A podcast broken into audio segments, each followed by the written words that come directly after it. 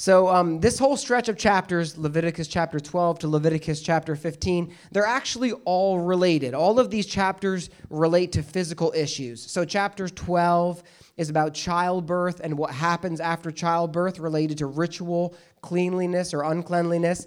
And then in chapters 13 and 14, it's going to deal with issues of contagion, right? Because we're all really not tired of hearing about that. Um, about it's actually about leprosy and leprous diseases, diseases of the body, diseases of the house. Um, we're going to talk about that next week. And then it comes back in Leviticus chapter 15, back to issues that are similar to chapter 12, issues of bodily fluids, basically. Um, and, and I really wasn't joking. I mean, this is what those things are about. It's about bodily discharges, fluids that come out of our body. Now, I want to say up front that none of these things have to do with sin. This is all about ritual impurity, okay? And so the fact that your body is made in a certain way, it's not sin when these things happen to you, but they do make you, uh, as we've been talking about over the last two months or so, ritually impure. Now, if you are joining us for the first time, then you missed a lot of back story and a lot of backdrop, and we've been going through Leviticus chapter by chapter.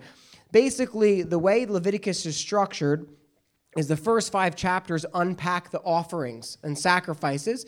And the first few are related to worship. You bring a burnt offering, um, you bring a grain offering, you bring a remembrance offering. All of those offerings are ways of worshiping the Lord.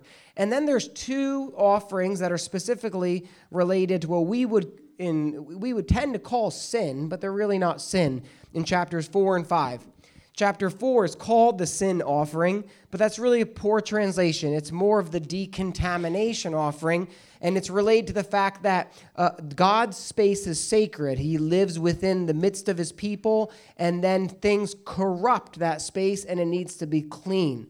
And so, in that particular area of Leviticus, it's referring to unintentional sin things you did, and then five years later, you're like, oh, I shouldn't have done that. And so it's referred to those kinds of things and how you decontaminate the area. And then also guilt offerings, uh, or maybe more aptly put, reparation offering, which is when you do something and you realize it was wrong after the fact, how do you make amends for it? The offering in Leviticus that deals with sin, sin the way we think of sin, you know, is actually Leviticus chapter 16 which is the Day of Atonement, which we're going to hit in a few weeks. And so I was, this morning, I was praying and I was thinking to myself, you know, this is really hard for modern people to understand this idea of ritual cleanliness or being ritually unclean. It's just difficult for our brains to comprehend because we didn't grow up in this kind of culture. And what came to my mind is the parable of the wedding feast which we're not going to read, but maybe most of you, hopefully some of you guys remember that. Basically, there's a story that Jesus tells where um, the king is going to have, he's going to host a wedding, and the people who are invited don't come, and he's super upset about it. And he says, Go out into the highways and byways and invite everybody you can find. And they come to, to come to the wedding, and they show up. And then there's, at the end, there's this really strange thing where the guy goes, Where's your wedding clothes? And the guy's like, Well, I don't know. I just came from work. And he's like, Get out of here. And he kicks him out. And I was thinking to myself that this idea of cl- ritual cleanliness and forgiveness is kind of seen in that passage um, in some strange way, not as the exact implication of the parable, but think of cleanliness as having the right clothes. You know what I mean? And so you know that there's certain things that make you unclean, and it's like, well, you can't go to the wedding in that outfit you know, that kind of idea. And so we see cleanliness and forgiveness at both at work at, in the gospel, even though we often miss it. But hopefully, those of you who have been sitting through these sermons are seeing it now. We see in 1 John 1, he says, If you confess your sins, he is faithful and just to forgive us our sins and cleanse us from all unrighteousness. So we see there's these two aspects of the gospel of forgiveness and being cleansed so that God can live in our sacred space, His Holy Spirit indwelling within us. So, what I want you to realize today up front is that the things that we're talking about are not immoral acts of impurity, but they are things that make us somehow hard to understand, unfit for sacred space. In other words, you couldn't enter the tabernacle, or you couldn't enter the temple, or you couldn't participate in corporate worship if you were unclean. So I'm going to read Leviticus 12. We're not going to read Leviticus 15. Um, the Lord spoke to Moses, saying, Speak to the people of Israel, saying, If a woman conceives and bears a male child, then she shall be unclean seven days. And at the time of her menstruation, she shall be unclean. And on the eighth day, the flesh of, her, of his foreskin shall be circumcised. Then she shall continue for 33 days in the blood of her purifying. She shall not touch anything holy, nor come into the sanctuary until the days of her purifying are completed. But if she bears a female child, then she shall be unclean for two weeks. Oh, no, you didn't. As in her menstruation, and she shall continue in the blood of her purifying for 66 days. And when the days of her purifying are completed, whether for a son or for a daughter, she shall bring to the priest at the entrance of the tent of meeting a lamb a year old for a burnt offering, and a pigeon or a turtle dove for a sin offering. So you see both the worship as well as the unintentional sin offering. And he shall offer it before the Lord and make atonement for her. Then she shall be clean from the flow of her blood. This is the law for her who bears a child, either male or female. And if she cannot afford a lamb, then she shall take two turtle doves. Make a mental note in your little journal. This is the offering that Jesus' parents gave, right? Sim- showing that they were poor. Or two pigeons, one for a burnt offering and the other for a sin offering, and the priest shall make atonement for her, and she shall be clean. I told you you'll never hear another sermon on this passage. In chapter 15, the reason I'm not reading chapter 15 is not because I'm afraid to, it's because we see much of the same concepts as this, except different discharges from the body. And the only thing that varies is essentially, um, you know, how long it lasts or what the process of being cleansed are. And so in chapter 15, it's expanded beyond childbirth to menstruation, emissions of semen, sexual intercourse, and other discharges. Now, listen, we got to toss aside the squeamishness. And so if anybody here is super uncomfortable, um, welcome to Revolve. I will try to make you more comfortable with levity. But we do need to toss aside the squeamishness and, and really just try to understand what is God saying. Because if you're honest with yourself and you grew up in church, how many of you grew up in some form of church? Okay? Put your hands up. I, some of you, I see you. I know you grew up in church. Put that hand up. All right. Keep your hand up if you understand Leviticus 12. Exactly. Okay? And so, for a lot of us, you know, when someone came and they say, Well, yeah, but you guys are believers, you're Christians, but what's the deal with the Old Testament law? And we're like, Well, you know, the blood. And that was our big explanation. And so, it's important that we understand these things because there is a sense in which the reputation of God is at stake when we don't understand these things, right? And so let's unpack it. So, again, up front, kids are a blessing, it's not a punishment. Kids are a blessing. The Bible views having children as good. And so this isn't about sin, it is about protecting sacred space. And so, why this understanding of being unclean? So, the idea is that the loss of blood in childbirth or any of these bodily fluids in these chapters signifies that one is incomplete in some way and is therefore ritually unclean. And so you have to, again, think of this is from the perspective of the ancient mind. In the ancient mind, there's this idea that God is the giver of life as opposed to the giver of death, and God has given you these fluids that relate to life and these fluids are supposed to stay within your body, okay? Um, and when we lose these fluids, there's somehow this idea that we are less than we're supposed to be, and we become ritually unclean. And so, from another perspective, in the Old Testament, you, are li- you have limited access or no access to the tabernacle or temple if a part of you is unwhole. Okay, so for example, last week I mentioned it and I'll mention it again this week. It says in Deuteronomy that if you're a eunuch, you can't come into the temple or the tabernacle. All right, there's a sense in which there's a part of you that is unwhole, and so therefore you're ceremonial unclean. These reproductive discharges, menstruation, all of these things are a part of you that makes you whole, have departed, and therefore you need to be restored. And so, in the, these situations where a person is not whole, either permanently or temporarily, they aren't allowed access to the sacred space of God. Now, you have to understand this isn't because God doesn't like you or because it was wrong that that happened to you or because it was sin, you know, that you that you got your period. That's not what the scriptures are implying at all. This is talking about the perfection and the wholeness of God.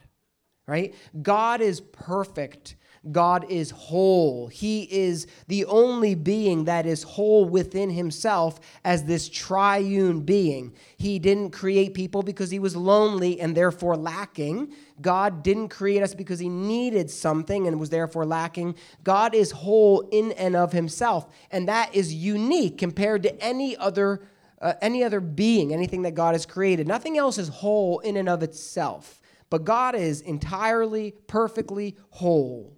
That's why he's holy, holy, holy. He's completely separate, completely unique from everything else.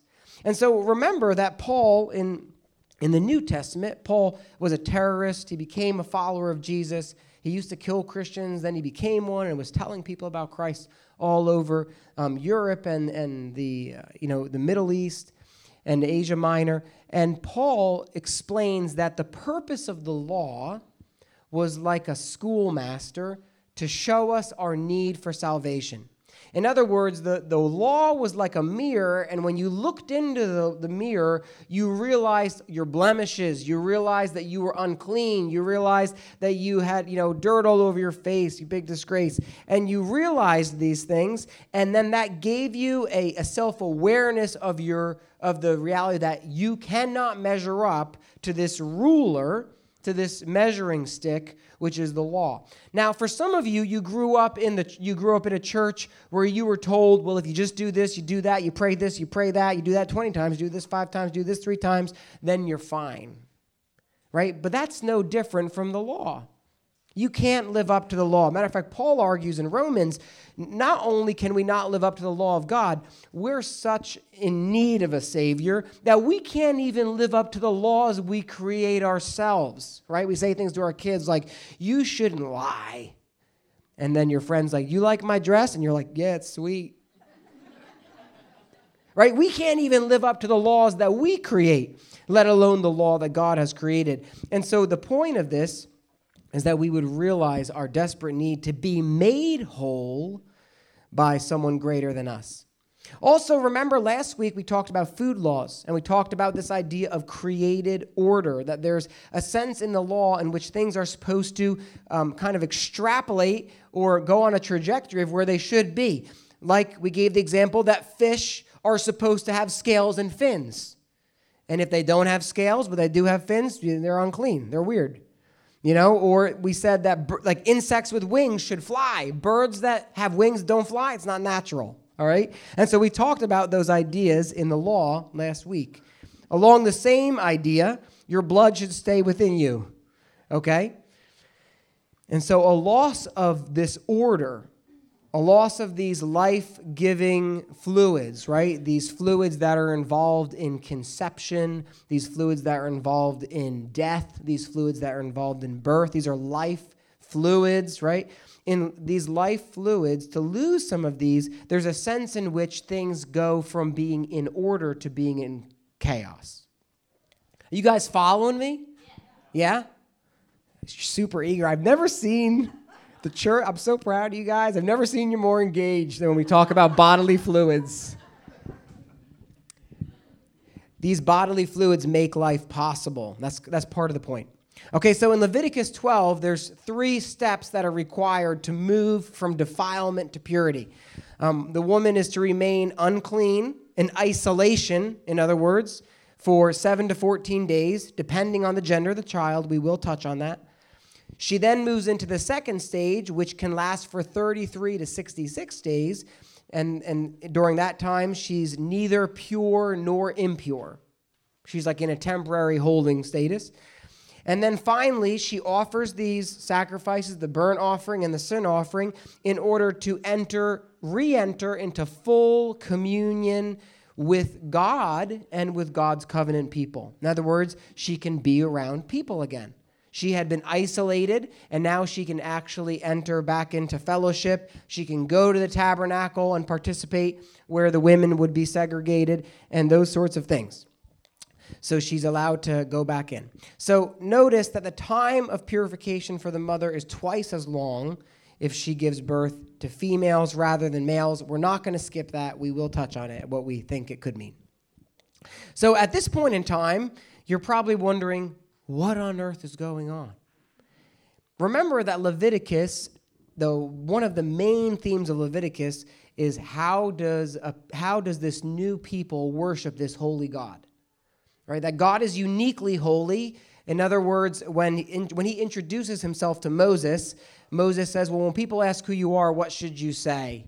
And he says, Tell them I am sent you. Now, most people, if you said to someone, Well, what does it mean I am? And they say, Well, that means God is eternal. Who's heard that explanation? I am, he always was, always will be. Um, I had a Hebrew professor who unpacked it differently, and I think he's right. He said, You have to remember that the pagans defined their gods by the God of the, right? It's the God of the mountain. It's the God of the sea. It's the God of the storm, the God of the harvest, the God of fertility, the God of war. And what does God say? If they ask who I am, you tell them, I am. In other words, you don't define me. I define myself. Because guess what? Yahweh is the God of the harvest and the God of fertility and the God of the storm. He's all of them because he's the one true God. And so he defines himself with this open ended I am because he alone defines himself. He's uniquely holy. But then he says, My people, the covenant people of Israel, they are holy as well. In other words, they're set apart. Not that they're perfect, they're set apart for my purposes. And so Leviticus is all about how this holy nation that's set apart will worship this holy, holy, holy God who's unique. And he's been unpacking that you don't worship me the way pagans worship their gods.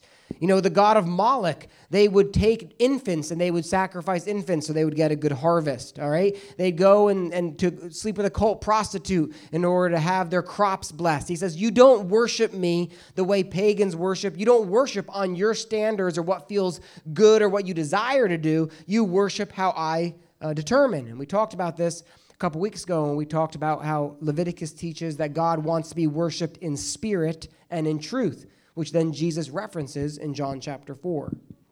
The idea is that God isn't like the pagan gods, and if the Israelites are to commune with God, they need to be holy like Him.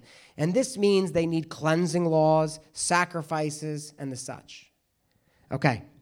So, from the ancient Near Eastern perspective, this is where it gets a little weird. From the ancient Near Eastern perspective, although the new mother is a source of joy to the community, she also produces a mountain of anxiety. Okay? I'm going to tell you why. Now, if you've only primarily stayed in the United States, some of these things may be hard to understand. But if you've traveled to developing nations or nations which are more open to a blending of spirit and physical, we have a strong division between spirit and physical, right? But when you go to other countries, everything is blended, all right? For, for a community, when a mother has a child, there's also a lot of anxiety because you have to understand infant mortality and the, death of mothers giving birth was astronomical. I mean, astronomical during these days. Now, in our you know 21st century we look back and we say well that's because of this science and that science and these sorts of things. But the rationale in the pagan world behind these risks in the ancient near east is largely thought to be due to curses witchcraft and shamanism. In other words the idea if you were a pagan living in the ancient near east is if you if your child dies in during birth you're assuming it's because someone cursed you you're assuming it's like your neighbor who doesn't like you hired a witch in order to, to cast this spell on you so that your baby would die. And the same thing happened with mothers.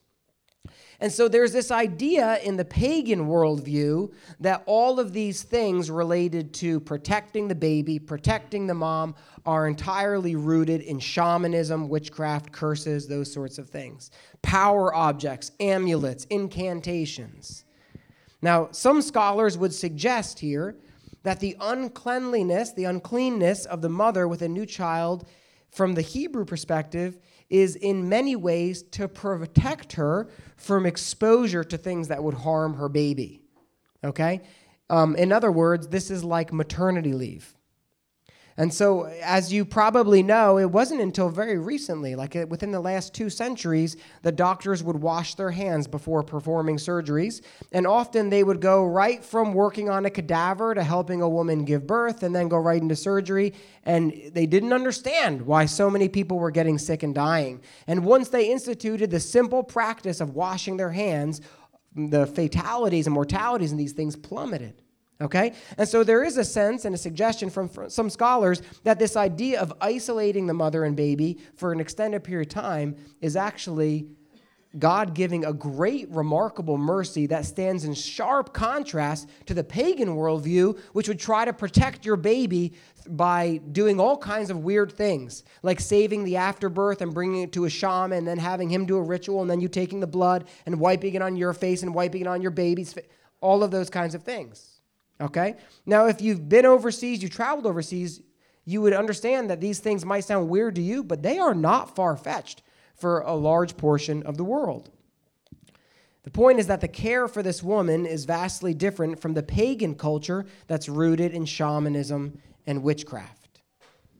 So, in the Israelite world, God tells them to quarantine because they're unclean. So, you can't worship and you have to isolate. Now, so th- I think there's two strong potential explanations for these things, and they might both be true or one of them's true. Right? One, well, we know this is true. God is holy, God is whole, humans are not. And there are certain things which make us less whole. And in order to restore fellowship with God and one another, these things need to be restored and cleansed. And once that happens, that can continue business as normal. So we need to be clean. Option two is these laws are a mercy to the baby and a mercy to the mother. They're based upon isolation and rest in contrast to protection through ritual and spell. Okay? They probably are both true. But since we're not Jews living in the ancient Near East, just coming out of a pagan culture, some of these things we have to surmise. Okay? Now, let's go to the difference between the number of days between boys and girls. Okay, so notice that although there's a difference in the number of days, you have to notice that the offering for restoration is identical. What that tells you is that it's not more sinful to have a baby girl, all right? Or a girl isn't inferior to a boy. There's something else coming going on here. So, a fair number of scholars will say that the boy, according to the law, had to be circumcised on the eighth day.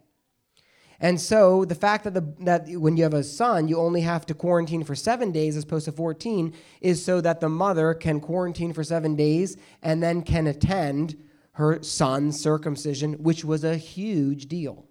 Okay? If that's the case, that's actually a remarkable mercy um, that's really based on being a mercy to the baby and a mercy to the mom. Other scholars think that there is an ancient Near East understanding, and this comes from rabbinical teachings. Okay, so the rabbis think of them as Jewish scholars. They have tons of commentaries trying to understand the law. And you can go back and you can read those, and they may or may not be accurate. Just like if you found a commentary from 500 years ago, it may or may not be accurate. And a lot of the rabbinical teachings said that they believed that male embryos developed faster than female embryos.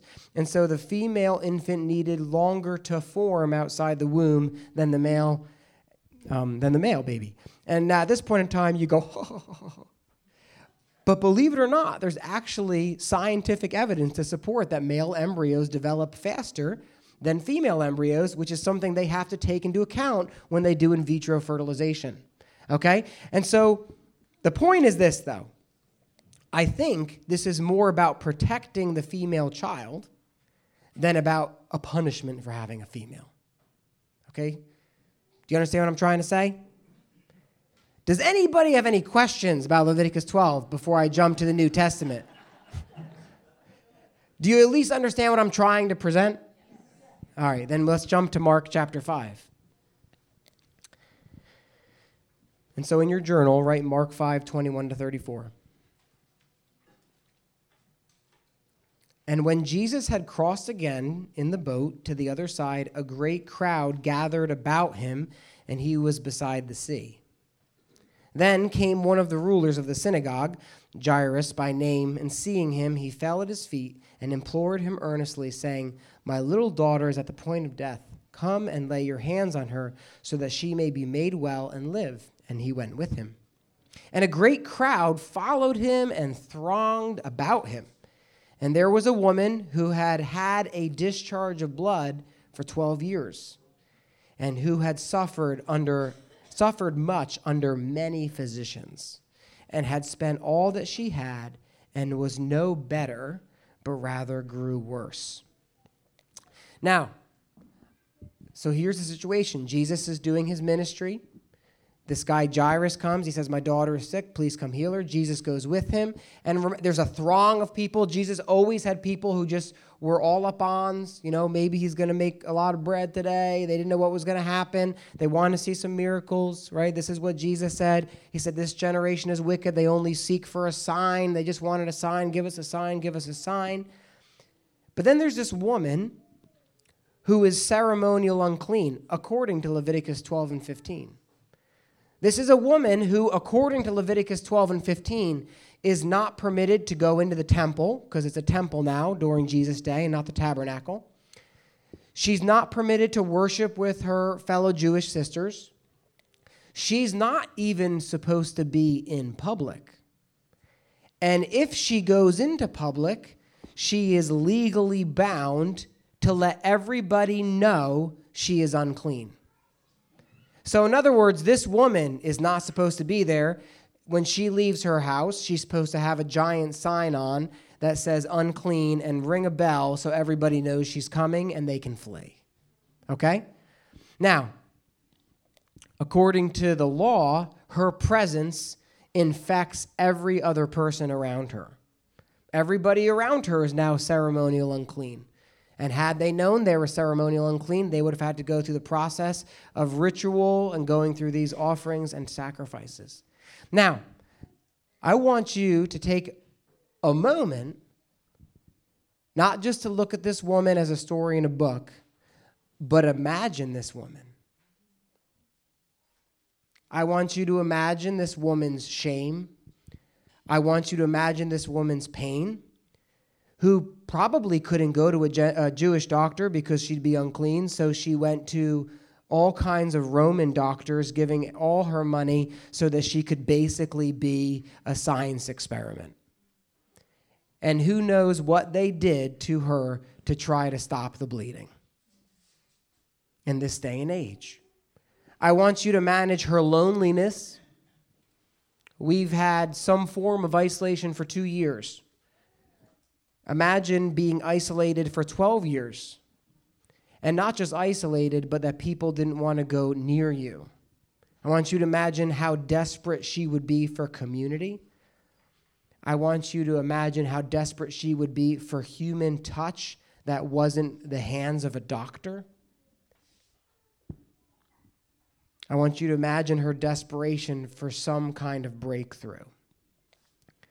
Verse 27 Well, she had heard the reports about Jesus, and she came up behind him in the crowd and touched his garment, for she said, If I touch even his garment, I will be made well. Now, this is a risk for her.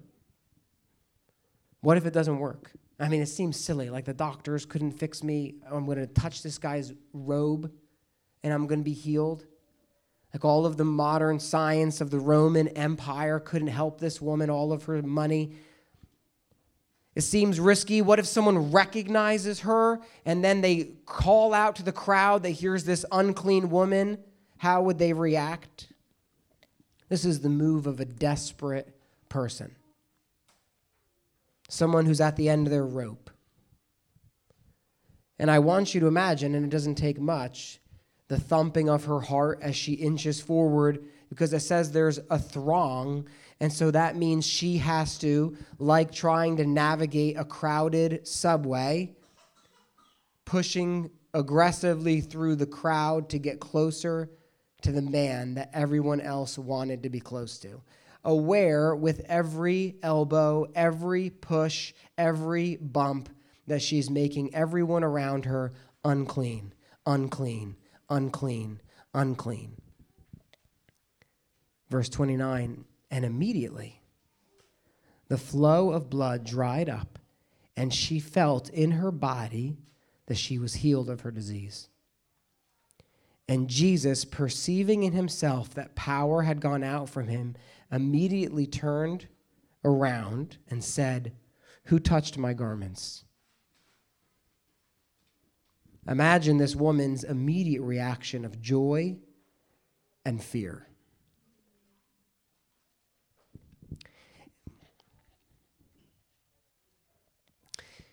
Sorry. And his disciples said to him, You see the crowd pressing around you, and yet you say, Who touched me? And he looked around to see who had done it. But the woman, knowing what had happened to her, came in fear and trembling and fell down before him and told him the whole truth. And he said to her, Daughter, your faith has made you well. Go in peace and be healed from your disease. By touching Jesus' garment, she renders him ceremonial unclean, technically, according to Leviticus 15, verses 19 to 23. But Jesus is far greater than any purity law. You see, the point is, you can't make Jesus unclean you touch Jesus, you get clean. You don't make him unclean. He is so uniquely holy as the fullness of God dwelling within a man that you touch him and you become clean in the midst of your uncleanliness. Jesus is the definition of clean. He's so clean that when she touches him, she becomes clean. When Jesus asked, Who touched me? the woman responded, it says, with fear and trembling. Can you imagine how many did she make unclean on the way? How would Jesus react? How would the Pharisees have reacted if they were here in this moment? I mean, this is the Pharisees who got mad at Jesus for healing a guy's withered hand on the Sabbath. How would they respond to this woman? Would they stone her? Would they kill her? What would they do? But as is common in Mark, we see that fear moves to faith. She doesn't just feel fear, she feels awe. And as this word, word is often translated elsewhere, awe and reverence, because she's encountered the powerful presence of God and he has healed her. She falls down before him and tells him the whole truth. And how does he respond? He calls her daughter. For 12 years, this woman has been an outcast. For 12 years, her title has been unclean. For 12 years, her title has been pariah. For 12 years, she's had no or limited human contact. For 12 years, she's been cast aside by family. For 12 years, she's been cast aside by friends. She's been cast aside by her religious community and neighbors. And Jesus' first words to her are relationship. Your faith has made you well suggesting both physical and spiritual healing using the Greek word sozo. The woman's faith in Jesus for physical healing at the same time becomes her faith for spiritual healing and salvation. And so, what does God want us to get from Leviticus 12 and 15? I think He wants us to get the same thing as Mark 5. You see, significantly, the Lord does not leave this woman in her unclean state, but mercifully provides cleansing and healing. And Leviticus 12 and 15, although they read very different and they look very different, the nature of God is identical because God's mercy is still clear in Leviticus 12 and 15, not to isolate a person forever, but to provide a way for them to receive mercy and cleaning and healing so that they can be restored to corporate and vertical worship with their covenantal God. See, sometimes we're tempted to think that like the Old Testament is just like that, it's like a cranky God. And then he kind of got all that out of his system, and now he's just like the cool uncle in the New Testament. But the nature of God is immutable, it never changes. And what we see in the New Testament is the character of God unpacked for us. Because Jesus is the, the visible image of the invisible God. He's the exact imprint of his nature, the radiance of his glory. And so, what does this teach us about the Lord? It is always the Lord's desire to have close fellowship with us, and for us to have close fellowship with one another. These laws, as strange as they are, are about God providing a way for a sinful people to have temporary fellowship vertically and temporary fellowship horizontally. But we also see in the midst of these laws their inability to accomplish it with any satisfying finality, which is why Jesus had to be sent, so that not temporarily, but finally, there could be restorative reconciliation both vertically and horizontally.